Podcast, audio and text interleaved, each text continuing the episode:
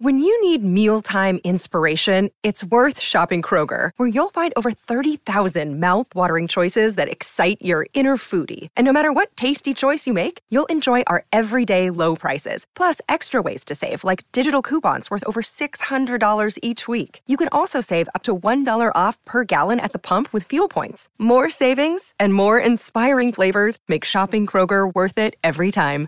Kroger, fresh for everyone. Fuel restrictions apply. Good risings. I'm Jackie. And I'm Brian. And this is Grateful Grains.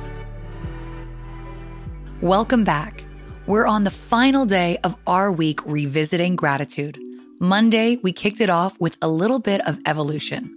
Tuesday, we had a brief conversation about gratitude's effect on our health. Wednesday, we talked gratitude as a practice. Yesterday, we explored how we can teach gratitude to children. And we're wrapping it up today with gratitude in the workplace. Let's start by circling back to Monday's conversation about the evolution of gratitude.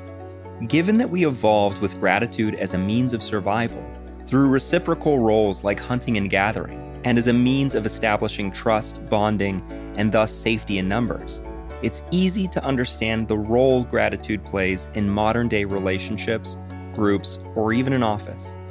We know that properly expressed gratitude begets gratitude. We know that healthy relationships operate with a foundation of reciprocity. And we know that reciprocity begets more reciprocity. It's very similar to the concept of paying it forward. When someone is the recipient of an altruistic act, they're likely within the next couple of hours to behave in an altruistic way. The very same thing goes for gratitude and reciprocity. Given what we know, one might guess that employees are infinitely more productive and more likely to go above and beyond when their boss does a good job of expressing gratitude in a meaningful way. And one would be correct. It's a well studied truth, and I'd bet more than a few of us have firsthand experiences of this, for better or worse. It's not at all surprising, considering that work environments where no gratitude is expressed often feel cold employees end up feeling like grunts working under their boss's thumb. And you better believe the good employees are looking for better opportunities where their talents and skills are, the key word, appreciated. This goes beyond saying thank you. We can say thank you and not mean it. Because the word is associated with manners, it just doesn't carry the same weight as a more thoughtful expression. For example, you did a fantastic job on that report. I really appreciate you making sure you got it in on time. I know it was a crunch. We see how much value you bring to this office. It doesn't go unnoticed. It's about knowing birthdays. It's about taking the time to engage in a meaningful way. It's checking in on people when they seem down or especially frustrated. It's about treating people like they're a part of our tribe. If you think your employees should show up and do the job exactly how you want them to because they're collecting a paycheck, you better believe they're going to be treating that job like it's nothing more than a paycheck. And keep in mind, good employees can find paychecks at other companies.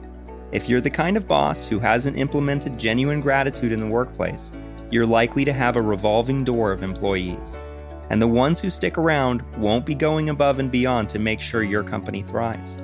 Beyond all this, we know that gratitude begets optimism we can shift the entire energy of a workplace, leading by example. When an employer becomes better at expressing gratitude, their employees will do a better job of expressing gratitude to one another. And through acts of reciprocity, they'll do a better job of working together as a team. Sometimes we're stuck in a situation where there's just no hope for change. In those environments, we can choose to be miserable or we can be the change we want to see until we find a healthy way out. It might be hard to hear, but entitlement is the enemy of gratitude. When we believe we're owed something, it becomes nearly impossible to be grateful for it when it comes. We're not saying no one should ever feel like they're owed anything or that hard work doesn't deserve reward. But our first battle is establishing a mindset that's able to find gratitude even in those situations? Can we be grateful for this job as a stepping stone? Can we be grateful for the opportunity to have worked for that promotion? Can we be grateful for our skills and talents that got us here? Can we be grateful to our boss for being the kind of person who notices our hard work, even if they won't give us the raise that we deserve? It's approaching any given situation with just a little bit of humility, even when we deserve more. We'll be doing ourselves a favor in the long run, lessening our own emotional load until we can find a better situation for ourselves. Our mindset shines through us. It won't go unnoticed, whether positive or negative. And we all know what kind of people we'd prefer to have around. New potential employers will feel the same way.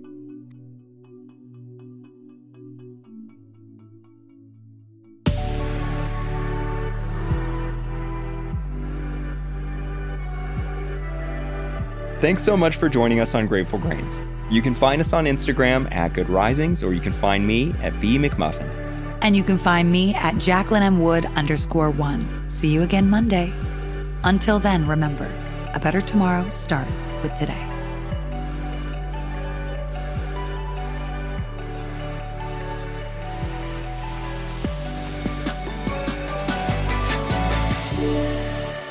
Good Risings is presented by Cavalry Audio.